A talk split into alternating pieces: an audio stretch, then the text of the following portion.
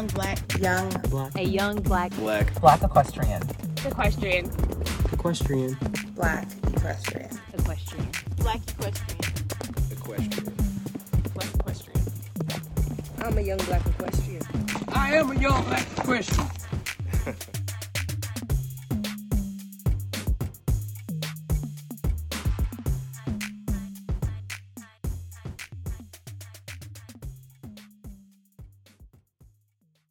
Hey, everybody, welcome to another episode of Young Black Equestrians with your hosts, Aubriana Johnson.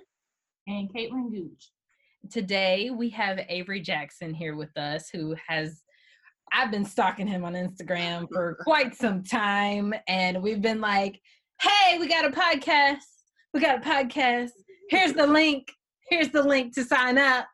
And he's like, yeah, yeah, yeah, yeah, yeah, yeah. And then finally, we got Yeah. him on here. Yes, I'm so excited. Avery is at Wild Talk, but it's how do you spell it? Yeah, the A is a V. Yeah, I wasn't sure if there was an I, but yes, there is a I. W I L D T V L K on Instagram, and your work is amazing. But we'll get we'll get into that. We'll talk about your yourself and then your horses first. So, briefly, tell us about yourself, where you're located, and the horses you have. Um, okay, so I'm originally from Des Moines, Iowa. Um, I was born and raised there. Um, and then I went to school in Atlanta and I lived in Atlanta for like seven and a half, eight years. Um, and right now I actually just came back after a year was worth of living on the road doing the wild talk work. Um, I just came back to Iowa to help take care of my grandma. And I have um, my first personal mount. Um, her name is Lady. I call her my old lady. Her registered name is Buckhart Misty, and she's an 18 year old training project um, that was on her way to the sale barn, but um, I, I just knew she had so much more in her and that she deserved to have access to. So that is me in a gist. Oh, that's so precious. You like saved her from. Oh well, you said sale barn, so it wasn't like a slaughterhouse, was it? Not necessarily, but the people who are going to sale barns t- up here are not necessarily Mhm. looking for like prospects. Right. Mhm. Right, that makes sense. So, how did you get into horses in the first place? Um, you know, it was it was born in me. you know, I say that to start. It was definitely born in me. Um, and then you know, when I was younger, I took lessons here and there. But growing up in the Midwest, you know, you don't really, you don't really see black people doing much, but you definitely don't see them like riding horses. Mm-hmm. And not coming from um like my parents, not necessarily being a part of the horse culture. They didn't really know how to support a kid who wanted to be in it. Mhm. Um, and so I got more aggressively into it when I went to Atlanta and found like a crew to be riding with. Um, and then from there, you know, the rest is history. I just took it more seriously and kind of just invested in my craft. Mhm. Yes. Yeah. But I will say, I will say actually when I, um, probably like two years ago, I found out that my, the last enslaved ancestor I have on my paternal side was, um, he was an enslaved person in Kirksville, Missouri. And he, on his job on the plantation was the horse wrangler. And he, it's actually documented in his obituary when he left the plantation that he left with his horse and his hat. So, you know, I really think it's in me. Yeah, yeah. Did you like go through like an ancestral tree situation, like figuring out um, my family, my family um, has started doing some of it, and Mhm. so um, it would just it just happens that um, his obituary is published in a newspaper that we were able to like find, you know, and it had a picture of him as well. Mhm. Um, and I, I, I, there's some some complications I think with why it was published in the obituary. He was actually, you know, remained on the plantation for like 14 years after the Emancipation Proclamation. So Mhm. it's likely that, and they, but they in the obituary they said he was a willing servant. So I'm like, it, kind of could have been like a cover up, you know. So Mhm. Yeah. Yeah. That's cool though. I've always wanted I've wanted to do that, but I've heard so many stories. I'm just like, I'm not ready yet. yeah, it's it's heavy work. It's heavy work. yes, it is. Yes, it is. So tell us about Wild Talk and what how'd you even get started on that journey? Uh, so Wild Talk, um, so Wild Talk initially started as so the background. What, what does Wild Talk mean? So Wild Talk actually is a charge um, that um, a lot of Black people were charged with when they during like the lynch, Southern lynching culture, and um, you know I was just doing some research just around like trying to understand, you know, our own cultural makeup and um, in the ways that we've kind of been subjected to policing and how that's regulated, the things that we're interested in or not interested in. And I found out there was this charge um, called Wild Talk. And I'm like, what is Wild Talk? And it was actually like talking wild was the act of like disobeying what you knew were the rules for that given moment. Um, even, you know, even though they were the rules, you chose not to, to follow them. And like a lot of them, the descriptions were like whistling at white women or looking a white man in the eyes. Um, leaving work before you got approval, you know. Um, and so I really resonated with this like spirit that we don't actually get told about history around, you know, us still choosing our integrity and still choosing to do what we wanted to do. You know, like even though there was this completely messed up like legal structure and physical reality, we still, you know, took control of our own autonomy. Um, so that's the name of Wild Talk. And so I kind of like put that name onto my own journey to um, just sharpen my my gifts and my life work um, by doing what it is that I wanted to do. Because I feel like if you do what you want to do, if you do what you know brings you pleasure, if you do what, what you are feel called to do, then what you're supposed to do is revealed to you. And so to me, that was and I was listen, I found Wild Talk, found the concept of that all while like working with horses, like being in a round pen, thinking like, wait a minute. um, and so then it led me to a year's worth of like I, I quit my job because uh, that was not the work I was supposed to be doing. Um, quit my job. I mean, it was adjacent maybe, but not the work I was supposed to be doing. Um, quit my job and moved into my car um, and spent a year just like traveling the South, going to different farms, black farms, um, just trail rides, like just being out there doing the things that I really want to do. Um, and the rest is kind of history. And now Wild Talk has, you know, really shaped into not only a platform to like tell our stories, but a platform and a creative like impact firm to use stories to, you know, make change, you know, as a mechanism for designing change and designing projects and evaluating um, just like where we are. Wow. That's amazing. What was that process like? Because I tell you, I say I'm gonna quit my job every week yeah. here. Um, what what kind of did it for you? Like that decision. I'm I'm out of here and yeah. I'm gonna move into my car. Um so I was only at the job for like six months. uh, I was there for like six months. Um, but I had um, for like the last five years, I've been doing like independent consulting work in Atlanta, um, just like with different like impact um, strategies, whether it was with like businesses or nonprofits. Um, and so I had kind of left that a little bit to take on this job, which was like uh, was working with for a social justice foundation that was actually rooted in flowing resources to the to the rural South. But their analysis kind of just wasn't matching with what I was trying to be on. And I think it was when I started like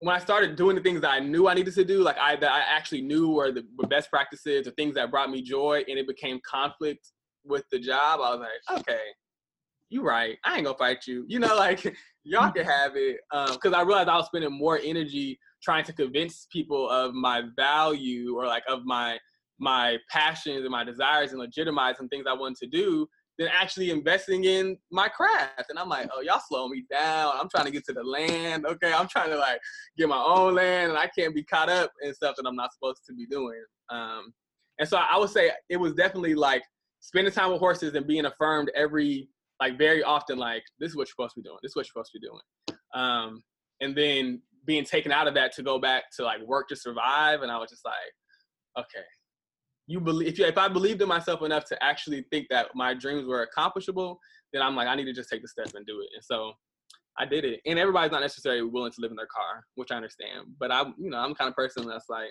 I like adventure, you know. So. Mhm. Mhm. All that is so admirable. Mm-hmm. We, all my critters. I mean, I got a big car, but we all can't go. yeah, that's real. That was a hard decision. I did have to leave my dog behind Mhm. for a year, but Mhm. back now. Oh, well, that's good. That's good. What kind of dog do you have? Um, he's a Boston Terrier miniature pinscher mix. Um, Oh, Yeah, in his mind, he's like full size Doberman. Um, and so we just let him leave. Yeah. so, what are some of the challenges that you face on your journey for Wild Talk? um, I would say uh, I, I actually did a live session this weekend. That was one of the questions people were, where they asked me, and I wasn't prepared to answer. But I would say that honestly, the biggest challenge has been getting over my own like self doubt and insecurities. Um, and you know, I a lot of times like it's easy for us to like hype up other people like you better chase your dreams. You know, you, you are worthy. You know, you you deserve that. um, But but as soon as it comes to practicing that for ourselves, it gets to be a little challenging. Mhm. Um, and then I kind of just like being a sociologist, like and like really being critical of how our where how our culture is the way it is. Um, I realized like that's by design, you know, like by design, particularly like black folks who are spending time in the South, like we're not necessarily being shaped to believe in ourselves. You know what I'm saying? Like our everyday reality isn't telling us that the things that we want to see happen are possible.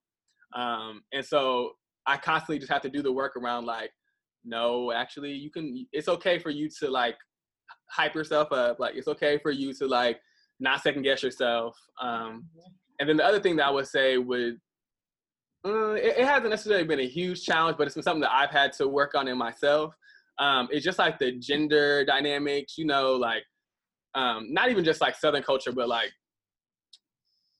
in general, like mainstream culture um, is not always open to like gender expansiveness and gender fluidity. And I identify as a non-binary person, and so I just kind of really take it up. Um, I mean, it, it's I grew up around like people who don't understand me, so I don't I don't have the same kind of challenges as other people may have.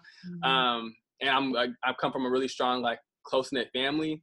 Um, but I would definitely say it's a it, it is a challenge, you know, building relationships with people.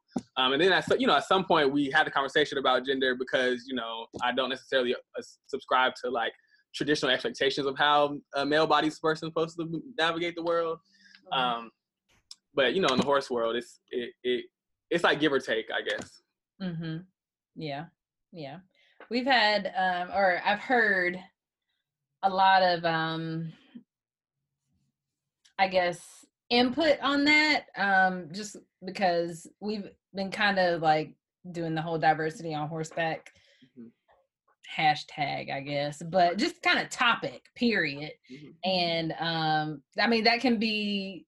It's not just racial, you know. That can be in any way, shape, or form. And I know some of the people that have come in contact with us or have reached out to us have done so not because they were black, but just because they were like, hey, you know, I see what you are doing and I want to kind of use the model of, you know, just empowerment for the diversity within myself, whatever it may be, you know? And so I I can definitely appreciate that on the whole spectrum of Mhm. diversity. Yeah, and I would say I would say too. I don't. Um, I think black, or no, not I think. I know that being black and like gender expansive and having like you know falling within the the sexuality spectrum is very much different than like not being not black and something else. You know, so like Right. for me, my my um my gender identity isn't a huge part of it's it's more a big deal to somebody else than it is for me. You know, like and Mhm. so for me, it's more of like my gender identity un- deconstructing kind of how people receive me, less about trying to change how people see me, um, which I know is, yeah, which is why I think horse culture is something that I find home in because it's really, I mean, people, especially in Atlanta, the experience is like, you are who you are. If you know what you're talking about, Can you you're about. ride? Yeah, we Can ride. you Like, that's ride? That's.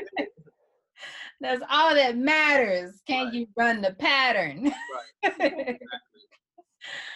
All right. So, how has kind of being in the horse world affected your life in general? I mean, obviously you got wild talk, but kind of in a broader sense.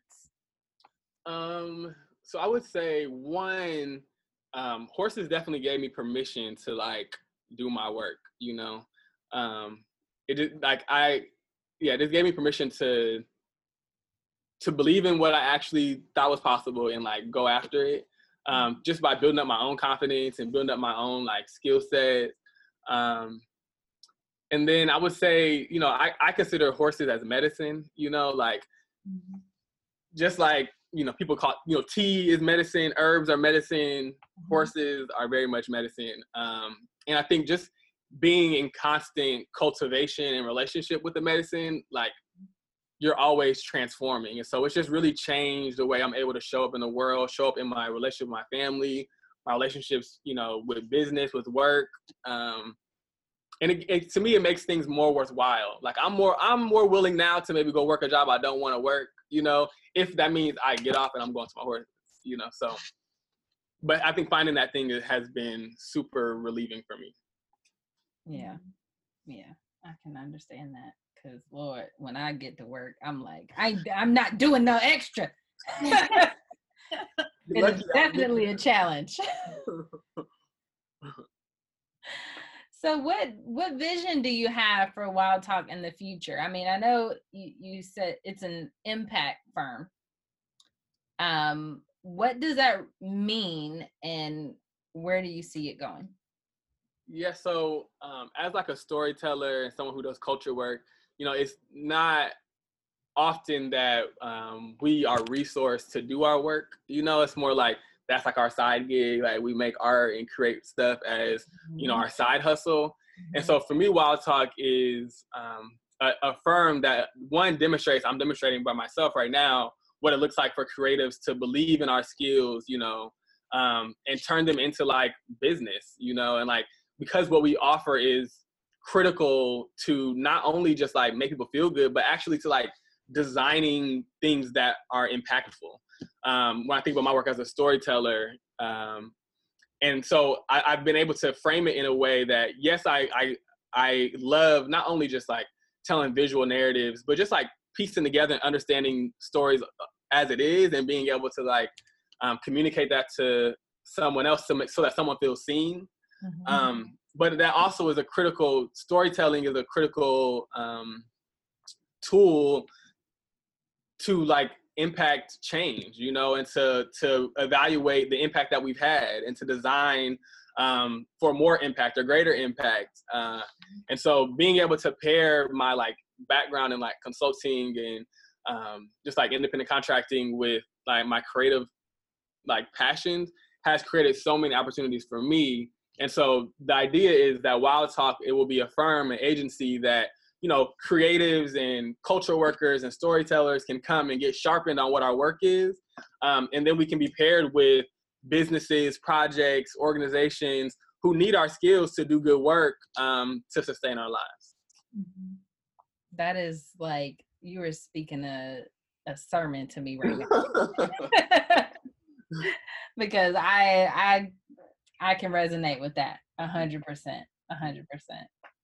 Caitlin, did you have any questions for him? I don't want to just blow through. What? Um, I know you said you just got. Oh, no, hold on, my bad. you just got um your horse lady. Uh, mm-hmm. what do you plan on doing with her? Did you say? Um, so I'm I I have trained horses before. Um, I've trained quite a few horses, but most of them have been like younger horses and they're other people's horses. And so my main intention with um, even just getting my own personal horse was to be able to sharpen my own craft as a trainer and like as a horseman. And so, you know, one, she's 18 and green. You know, nobody's really looking for an 18 year old green horse. Mm-hmm. Um, but um, just like knowing my own limitations and skill sets, I'm like, if I'm gonna get a horse that's gonna teach me as much as it can teach me about training, let me get an 18 year old mare, you know, who uh-huh. people don't want to ride because she act a little too crazy. um, She's already got her her habits, her yeah, personality. She got, she got, it figured out. She got the whole world figured out already. Um, and so mainly that's my main intention is just like me to teach her so that she can relieve herself of some of the like fear of the world and for her to teach me so I can be better at my craft as like someone who works and tends to horses. Mm-hmm. Um, and then you know we probably will. She's super athletic, um, and she's so far she's loving the barrels, so we might run barrels here and there. Um, but I really just want to be able to um, be visible in community on a horse um, and be visible in community riding a horse correctly. You know, like a horse that is like movement moving really intelligently um, and who has like proper muscle development um, not just like sitting on a horse and like being out at the park kicking it you know when the horse is miserable Yeah. That is miserable. How do you plan on um documenting this journey? yeah um that's uh, the question i'm always battling is like how do i tell my own story right um i started to kind of just like break down the the like instagram wall and just like post some stuff here and there um and I've, some people have kind of got me thinking about maybe doing a youtube series just because there's not that many of us on youtube with horses Mhm. um Many good ones. yeah, you know, Yeah, good ones. Yeah, there there are some up there. Uh, so I'm thinking about doing that. Um, but I like I, I'm I I'm a perfectionist sometimes, and so it's really hard for me to just like do something. So I'm like, okay, I need a whole team, you know, before I can. I feel like we're the same person. right. I'm, I'm kind all day. I'm like, why do I feel like he's talking to me? yeah, so it's um I don't know. We'll see. I'm gonna definitely start posting more stuff on Instagram um, because I also want to diversify the kinds of um, writing that Black people are being seen do. Like especially in this moment, you know, this like trend of like cowboy culture, you know. But there's like mm, everything don't need to be on camera, you know. Like everything we do it don't need to be replicated, you know. um, and so I want to be able to show uh like not only just like a healing approach but like a spiritual approach to working with horses um that we don't necessarily see a lot of black people engaging in publicly Mhm. Yeah, and that's why I love Nashawn. Period. Like he is so you know even in our episode like he kind of started off like kind of you know just working into it and i'm like oh my god he's such a nice guy. And then you could tell he got so passionate about it mm-hmm. and i'm like okay there it is yeah there it is. But even in his videos he is so cool calm and collected and mm-hmm. that's usually the opposite of what i am when i'm on the horse but i have been working on that. Mm-hmm. Um and he's just so like not what you usually see and i feel like we've said this before like using the word equestrian and then going to a trail ride and they're like you a a, a what? You was a a, ca- a, co- a, que-" and i'm like A unicorn. right right. It's on my shirt okay? It's on my shirt. We wear the, the sweatshirts and the tees all the time like you have Yeah. got to know this only means a person that rides a horse. Right. like this does not mean oh you ride like the white people do. That's Right. not what that means. Right. Um and even if i do that's it's not like i want to ride like white people. It's like i just don't want to be bouncing all over the place and looking crazy. Right. Like sorry i prefer to post. I don't Right. want to be jiggling. Doing- right hmm you know it's just i Yeah. i feel you on that a hundred percent and i i admire the the spiritual aspect of that because people people don't understand like when we get around these horses like they're like oh she she said they're talking to her oh it's not that i'm hearing him he say what's up you got food you know but it's it's a feeling and it's energy Mhm. and that's kind of what i tell people like uh, my horse he knows or i see the reaction in him when i'm not coming with correct energy. Right. And so then i'm like you right my bad brother. Right. My bad let me reevaluate i'll come back eat a snack something you know and and then approach it differently. So I feel like a lot of people, I don't know if it's just because they don't, they want to be cool or like you said, the cowboy culture is popular right now. Um, but no, not everything needs to be on yeah camera. Yeah, and I would say too, like just because you know, going to, because you know, trail ride culture is different in each area. You know, I I haven't been to any North Carolina trail rides yet. Okay, um, but I've been to like you know Georgia, Louisiana, Mhm. and one thing that I can say is like people definitely know the the spiritual capacity of horses. That's what draws them to them. That's why they work with them because you can feel the presence of a horse. But there, in order to like honor that that spirit, you have to be willing to undergo a certain level of like self awareness, you know, and like self criticism, you mm-hmm. know, and that's just not something that our society is kind of encouraging. And so we get these people who are like outside of in the horse world, they're impatient.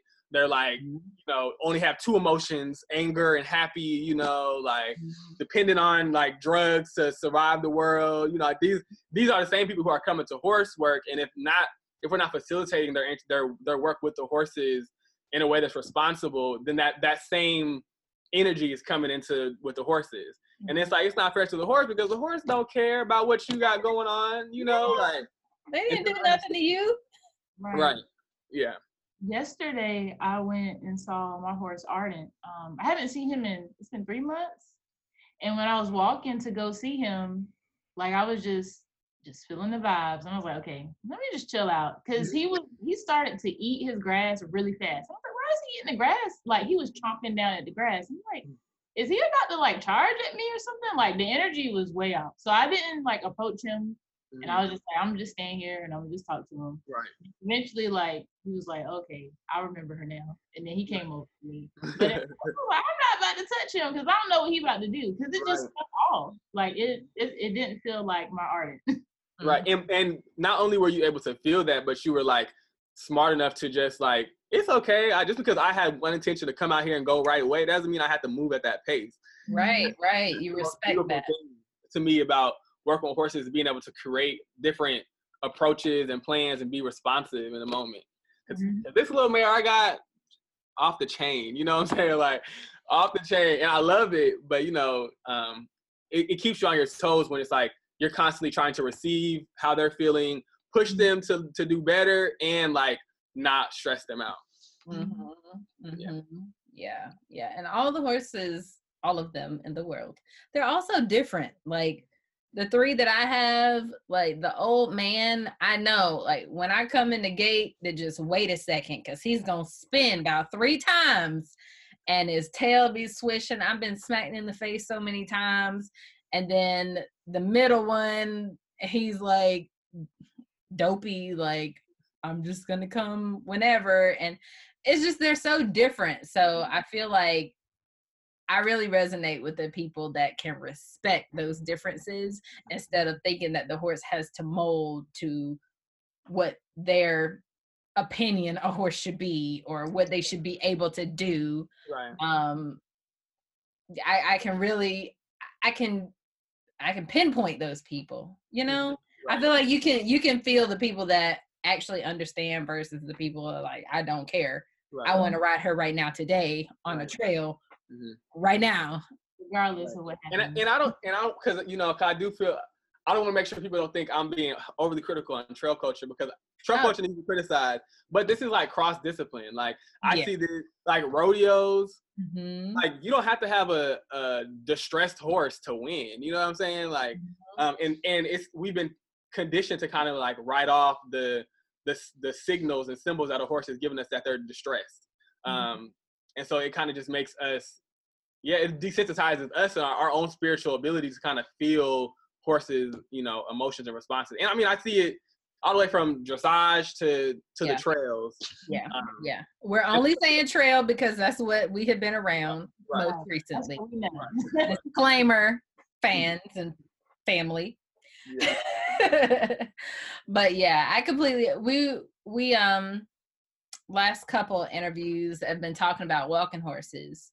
Um and we have one person that trains them uh with pads and then we had another person that worked at the USDA under the Horse Protection Act Mm. um so having those two people like almost back to back it was like Okay. Mhm. And and me as a barefoot walking horse person i'm just like mhm. so what's next you know so I, yeah it's definitely not just a trail thing you know it spanning all disciplines. You know, the the things that we do and the things that we expect from these animals um definitely varies, but the spiritual connection and the respect for the being, I feel like that's not something that changes you Right, know, over right. discipline. Like you either have it or you don't. Right. So um yeah, I'll be ex- I'll be excited for the conversations that come from those episodes. Oh yeah, I'm, I can't wait to listen. I, I've listened to all the episodes, y'all. I'll be on here listening. I'm so glad. I'm Um, so glad.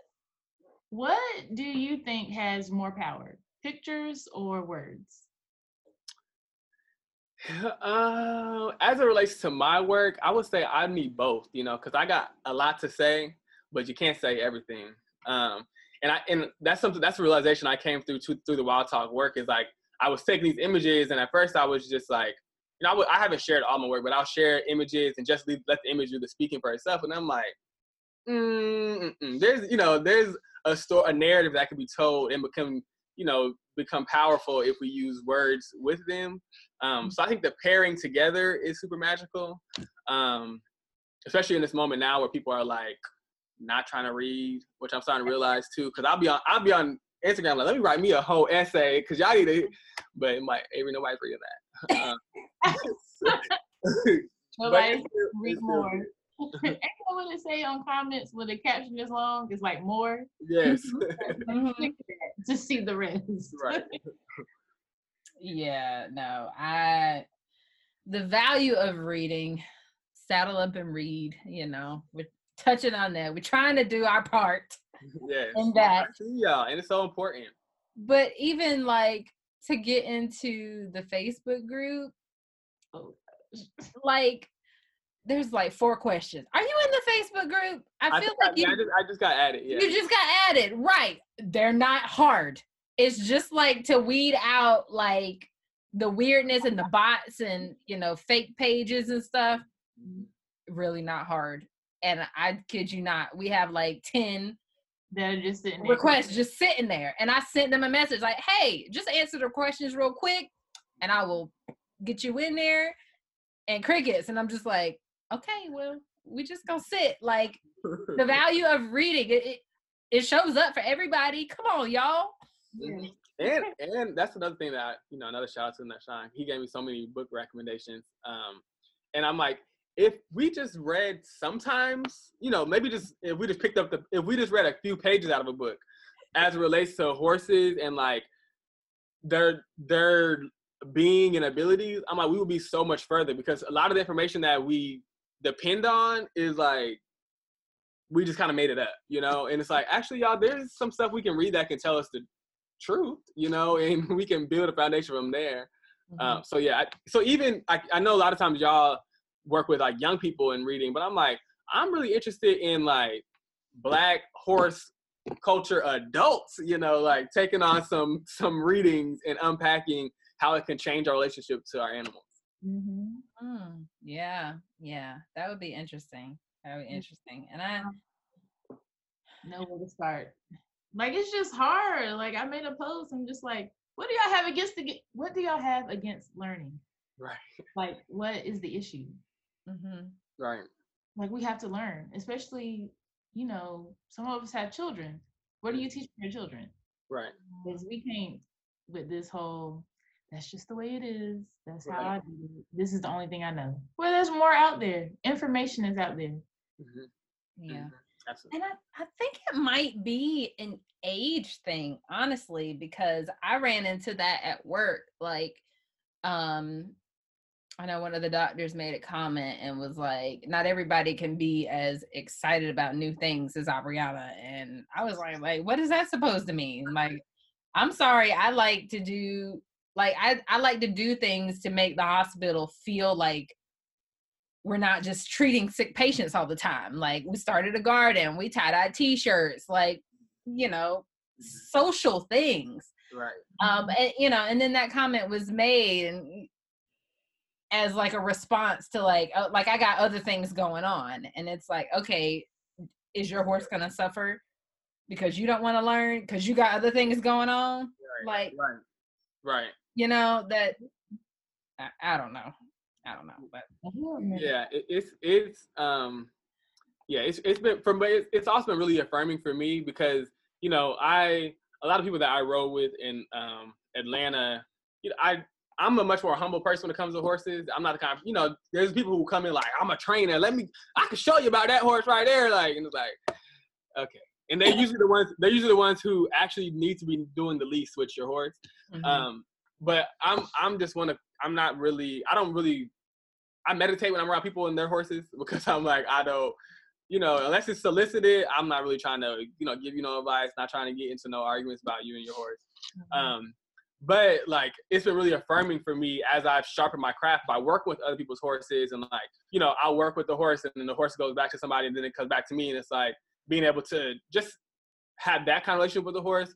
Reading has affirmed the things that I learned on my own, like through my own spiritual like cultivation um, and to me, that's what's been really powerful. Is like if you know horses already and you feel like you do good work, then like, you know, let's get more confident in that because you read something that affirmed what you had already found out. Mhm. Mhm. Yeah. I Yeah. love it. Yeah. A hundred percent. A hundred percent. All right. Are you gonna say something? I'm about to go. Um, I my was just thinking about, you know, sometimes when you cook and you don't always measure stuff, kind of let the Like all the time. you let the ancestors measure it for you. I'm not Mhm. like that with horses. Like some things it just feels right. You know Right. what I mean? Like this just feels right. And then for you to go and read it in a book, it's yeah, it definitely affirms it. Yeah. absolutely. Yeah. Yeah. That's like when I got my horse at six months old. I didn't know nothing about training a, a weanling. Like I just read books. I watched videos. Like I studied. I was reading all the time. I bought all these books, and you know we competed for the first two years because he couldn't do anything else. And mm-hmm. then I got on his back, and everybody's like, "Oh my God, you broke your own horse!" And I was like, "It kind of wasn't like breaking." Yeah. like it was just he was just like why are you up there i mean all right like it wasn't a big deal and when i see all these videos like bucking and like oh this girl i had it's like it's it's really not supposed to be that big of a deal hey when you going from the ground hmm you know to the back like it's it's supposed to be uneventful Right. you Right. know in the ultimate grand scheme of things you're supposed to have that relationship that it doesn't really matter Right. so i i i look through that lens every time i see somebody like having an issue with their horse i'm like just get off get off and what is it that you want them to do can you get them to do that while you're on the ground hmm Mhm. Yeah. yeah. It's it's, That's it- like more impressive if you, if you can do that. Like all horses can buck. right, right.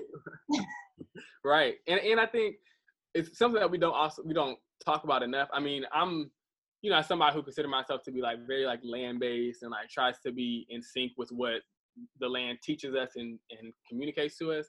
Um, I think we don't take into consideration like that a horse being in captivity does not change the horse's innate um like instincts. Like a horse could live without us. You know, like we it actually does not need us. um and then like what does that mean um as relates to like their learning practices and like our expectations of them? um because i'm definitely on like you know of course like on the, the building a relationship first wave. And even with um you know lady i we i didn't i had no intention on riding her. You know like i was like we gonna ride whenever we it's time to ride but what's not gonna happen? Because i'm because i i like to start horses on bareback when i'm first working with them and like i'm like what's not gonna happen you not we ain't gonna be you know riding a buck you know like i know i can ride a buck in a saddle anybody you know most people can ride a buck in a saddle but it's like I'm I'm not looking for that kind of reaction from a horse that I want to be moving towards like a much more pleasurable life, you know. Um, but it's like when we go to these these trails, when we go to even like you know people who make a lot of money off off the horse game. These are people whose horses a lot of times like don't have relationships to them, and honestly, people are not interested in cultivating a relationship with the horse because they know they can just get another one if they have the money to do so. So then you get these 18 year old horses that have all this potential, and you know somebody doesn't have the patience to build a relationship with them to be able to help them reach it. Yeah. Mhm. Yeah. I'm super excited to see where you guys go. However you decide to show it. Mhm. But I definitely think we need more positive examples. And I feel like sometimes when we get into like Facebook uh discussions on certain things, um I I saw somebody make the comment to Caitlin, like, you always just trying to be so positive. and it's like, Absolutely. I'm sorry. Who else is gonna do it? Because y'all aren't doing it. Okay.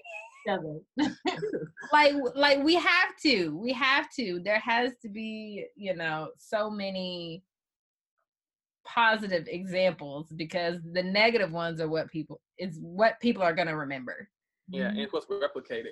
And I will say, y'all are doing an amazing job. I was gonna start saying that at the beginning. I'm like, y'all are doing amazing work, and not only just for like the horse world and the equestrian community, but like y'all really putting on for the South, okay? And y'all really in the North Kakalaki well, and it's and I think the the the culture that you know we are part of and the culture that we're cultivating is like beyond this world and it's like we next up for sure Yeah. Yeah. hundred percent. Thank you for that. You so much. because I'm like what you said earlier. Like I I was looking on my Instagram, my personal Instagram, and I haven't posted anything in a long time. but like you said, um like trying to fig one being a perfectionist, but two, trying to figure out how to get your message out kind of in the way that you want it so that people can resonate with it and do something outside of you like i don't want i don't want mm-hmm. people to see young black equestrians and always have to say oh what's that what are they doing? What are they doing? What are they doing?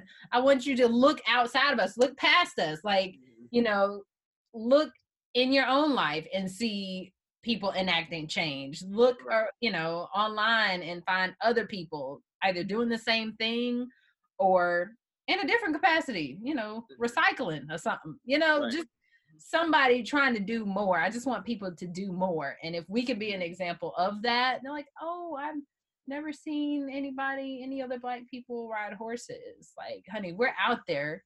Yeah i know it, it put really, a face to it but it, it'd be when I listen to conversations and you know there's some people who are like when I found that there were other black equestrians it's just like whoo you know like we have to we have to be doing and that's some work that I'm like I'm really committed to is like we need to be telling the stories and creating visuals so that people know like there's a whole black world of people who get their life with horses y'all. Like we literally survive off of the passion that horses cultivate in us. And it's like it's not it's almost not fair that particularly because a lot of this this population is like southern based you know and a lot of it is like rural southern based it's like because that's where we are does not mean that we don't deserve to have our stories told and be seen you know? Um and so that's yeah i'm really about that work. Like let's just go to trail rides. Let's like pick a person every year to highlight and produce a docu series about them. Like that's the kind of stuff that i'm really into because it's so there is so much rich like information and like Mhm, wisdom um mhm. that is that is embedded or intersects at the that horse world yes We need to get it and share those stories before they die. Like Yeah. people, people die, and they Yeah. take their stories, their wisdom, they take their talents with them, and then Yeah. if it's passed on, it's not talked about, it's forgotten. hmm hmm Mhm. Yeah. So you know, you you never know. I'm like, maybe you know, we're gonna have a we'll get a, a crew of people, a young black equestrians crew to like get out here and have a sponsored team. Okay, we believe in resources. Uh, Yeah. going to the going to the rides to, to capture and preserve our culture. Okay. Mhm. Mhm. Yeah. Yeah. Yep. We Yeah. align all of that. Yeah. I'm like, I'm just thinking back, like, wow, these are so many conversations that Caitlin and I have had, like, before this whole Corona thing. Like, Mhm. I'm just like, I, we we have places that we wanted to go, like specific businesses. Like, there's a, um, is he a saddle maker in Virginia, or does he have just a tack shop? I can't Saddle. remember. He's a Saddle. saddle. Mhm. Um, just different places that I we one of his saddles, okay? right right and I, I can't remember it off the top of my head because it was a while ago that we talked about it but um but different places and like these these hidden gems that you know how else are we gonna find out they're Right. in such small rural places where you know everybody within a 50 mile radius might be like oh yeah that's the person to go to but outside of that you know once they pass on a lot of times you know their descendants don't follow in their footsteps or don't value the work they've done because they didn't get a degree or Mhm. they're not living in the fanciest house Mhm. or whatever but you would be surprised at the wealth that peop these people have whether it be monetary or not Right, right. And that's and to me that is that's why you know two things. One, I feel like um, you know I don't consider myself. I, I mean, I okay, I'm a photographer, but I don't. A lot of times when people think photography, they think like you just take pictures, you know, and it's like I definitely use visual content, but I think it's important that we're working with these places and these people to help them one not only capture and preserve their information, but to like help them realize the visions they have while they're still here, you know. And it's like, how are we working with you know these like smaller you know boarding facilities or ranches or you know these black folks with land and helping them strengthen their plans and their models so that or even their websites they're like their mm-hmm. own storytelling tools so that they can you know they can realize their their vision. And it's hard work. It's hard work okay? These websites. Be looking like I don't know PowerPoint slides. I'm sick of it. honestly and it's not fair because their work is really great but Yeah. I know, but I swear, if I see word art one more time, Uh, Caitlin, Ca- I, I'm like, Caitlin, look at this. look at this. Look at this word art.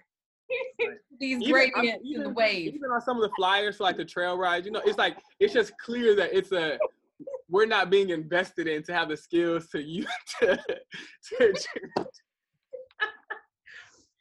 And I, whole and I try to about this.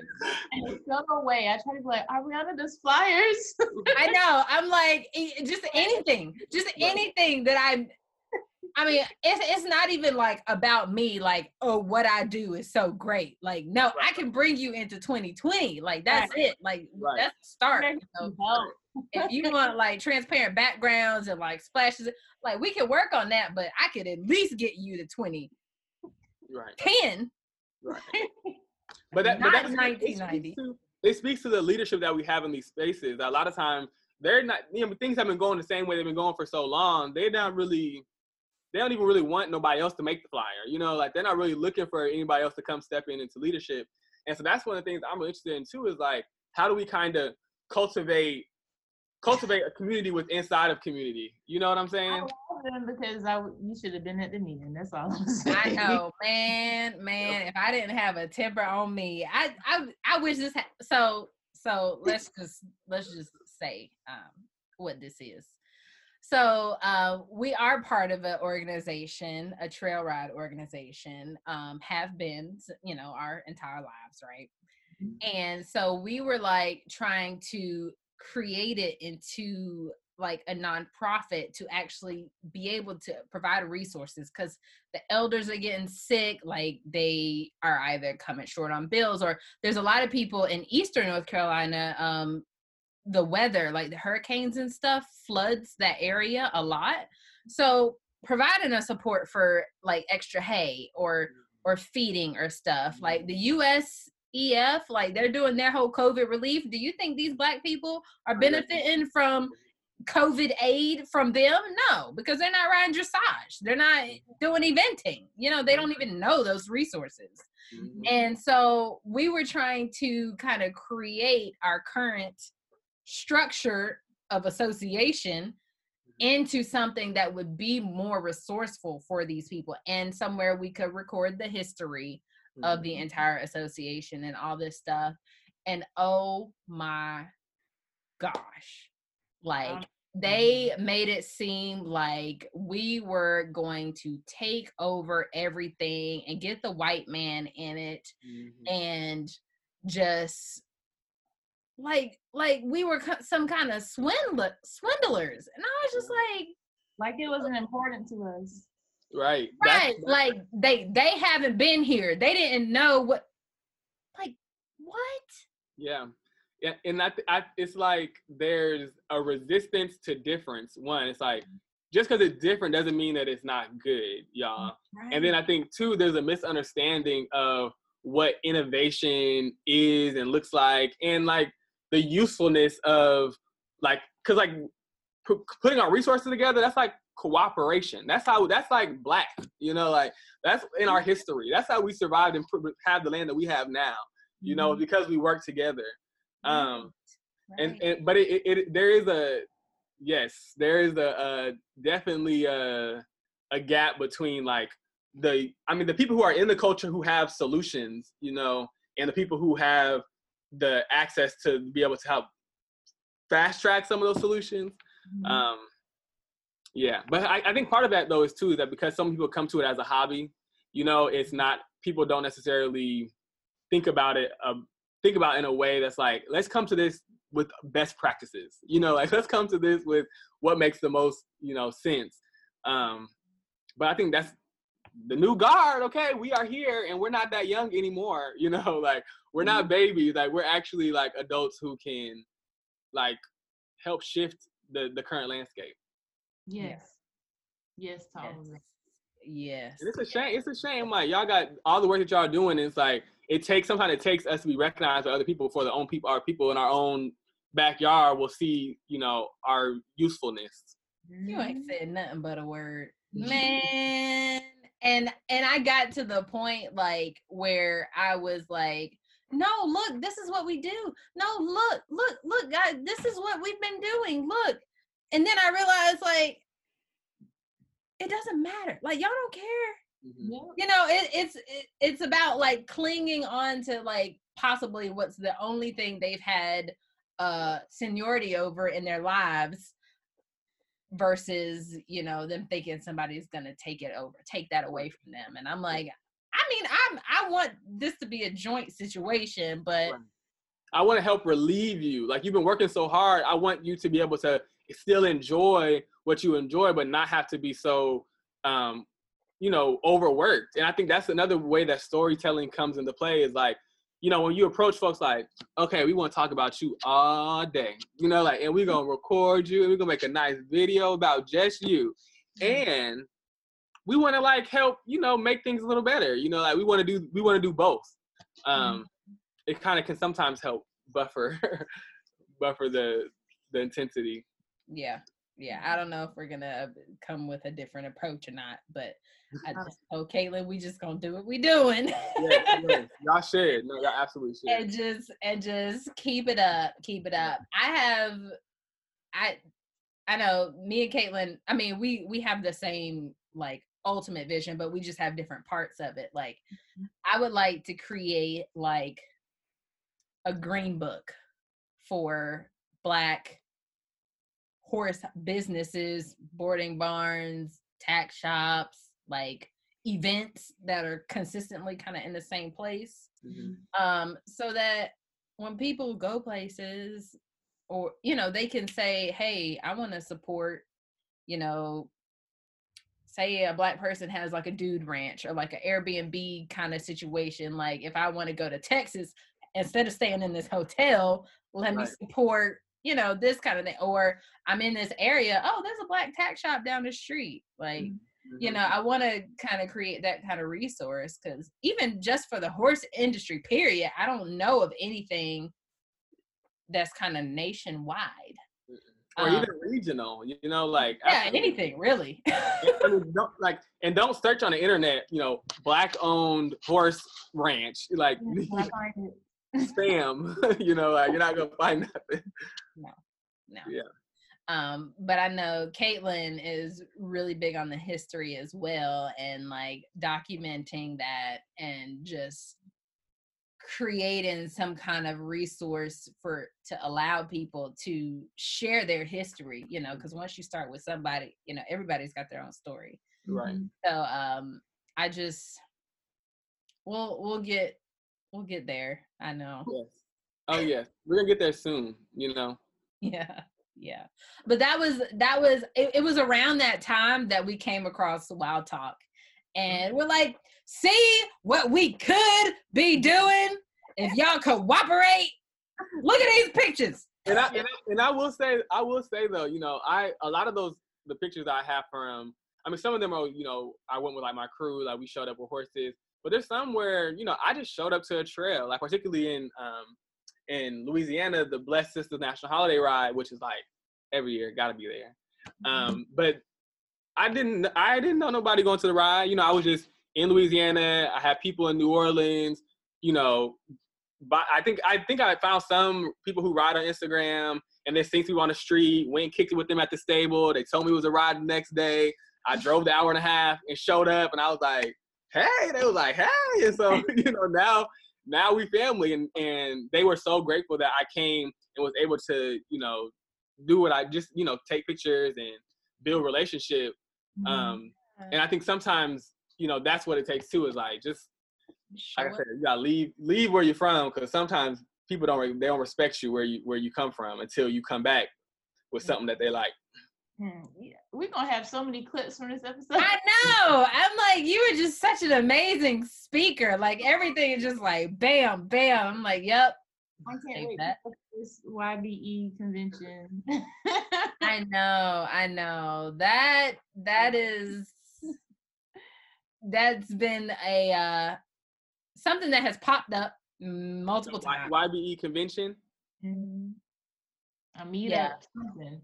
Something, some kind of in-person situation, but it's so crazy like just the sheer power of networking is unsurmounted. Like it's just hmm so ma- I mean, we just know so many. I mean, we got people in the UK, like Mhm. people in France that are like hitting us up, and luckily I can like just read a little bit of French, but I'm just actually somebody in France yesterday hopped on to the uh the the diverse the mental health clinic, and I was like, hey, it's not until next Friday. Like you can't get in there now. but their registration and everything was in French. And I was just like, oh my god!" yeah. No, we got people in the UK supporting us. And then I walk down the street and it's like, Right. Right. Yeah. But that's so yeah. And I, I'm my my big thing about like building and scaling up and growth is like I only build from alignment. You know what I'm saying? Like I'm I'm past where I'm trying to convince people to to work me. Like I am me and my skills are very valuable.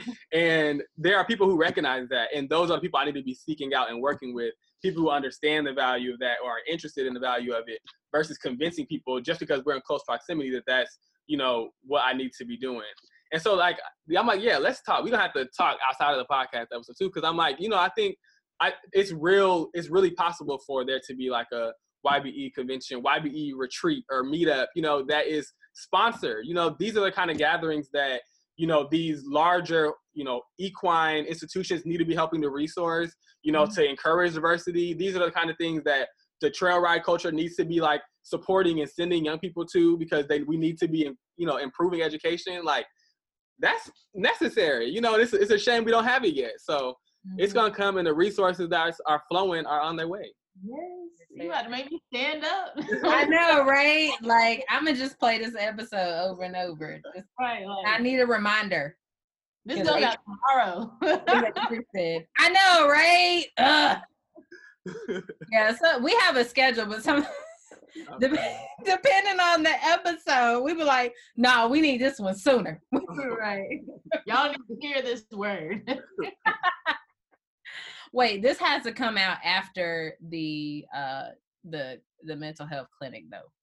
Because I don't want I'm gonna I'm gonna be there. I register.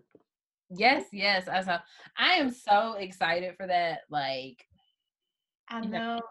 It's it's like our first, I guess, big event. yeah, yeah, yeah. And like with this whole coronavirus thing, like I know that it's not good for a lot of people. Mm-hmm. Um, but I feel like for so many, it's been like a blessing in disguise. Like the world has, yeah, the world has just slowed down just enough for us to catch up. You know, with all the the desires and the dreams and some of the stuff we wanted to achieve, but we felt like we didn't have enough time or we were chasing time. But now with it slowed down a little bit, I mean, I'm I've been working the whole time, but I'm like the people that, you know, commute 30, 45 minutes a day, you know, back and forth, um, like that's an extra hour and some change in your life that you can do other things. It doesn't even have to be anything great. I mean, it could just be chilling at home Right. or going out in the garden or reading a book, but like just extra time in your day. Like I, I just feel like this whole thing is kind of a, a perspective bringer and you know, just allows some people to to get that extra that they Yeah. didn't have before. Yeah. it's it's funny. I I went. I wasn't supposed to pick up um, lady and move her to the spot she's at now until like probably like a month a- or probably three weeks after I the actual day I did because the quarantine started heating up. I was like, oh no, I'm not gonna be on lockdown without a horse. like, let me go pick up my horse so I can be on lockdown and be you know productive in the ways I need to. be. Yeah, yeah, yeah. So tell us, tell us how we can support Wild Talk. Um, because I see you have a Patreon. Um, you know, I know I don't really know how Patreon works, but I know that you got some stuff on your website. So tell us how we can support that. Yeah, so you know, right now I I think the number one thing is like if folks are aligned with Wild Talk and want to support it and you know want to continue to see the work kind of grow. I am um I do have a Patreon where people can like subscribe. It's like three dollars a month if you want to subscribe. And I'm gonna probably start posting um, more like intimate, less public content up there. Um, but the other thing that I really tell people to do is just like follow, you know, and if opportunities that you seem like something that Wild Talk would be interested in, or there's stories that you want to tell, um, or you need to be like hyped up to do culture work, like just like reach out. Um, cause I'm a firm believer believer in like the more we do the things we want to do, the more we're gonna do the things we want to do, you know? Um, and so Feedback loop. that's that's pretty much it really um and just stay tuned i think that you know there's a lot of things that i'm trying to um cook up and you know hopefully yeah everybody you know still supports them and sees them as part of the culture I love it. Yes, yes, Great coming from Wild Talk. Yes. So shout out your socials and where everybody can find you, website, all that.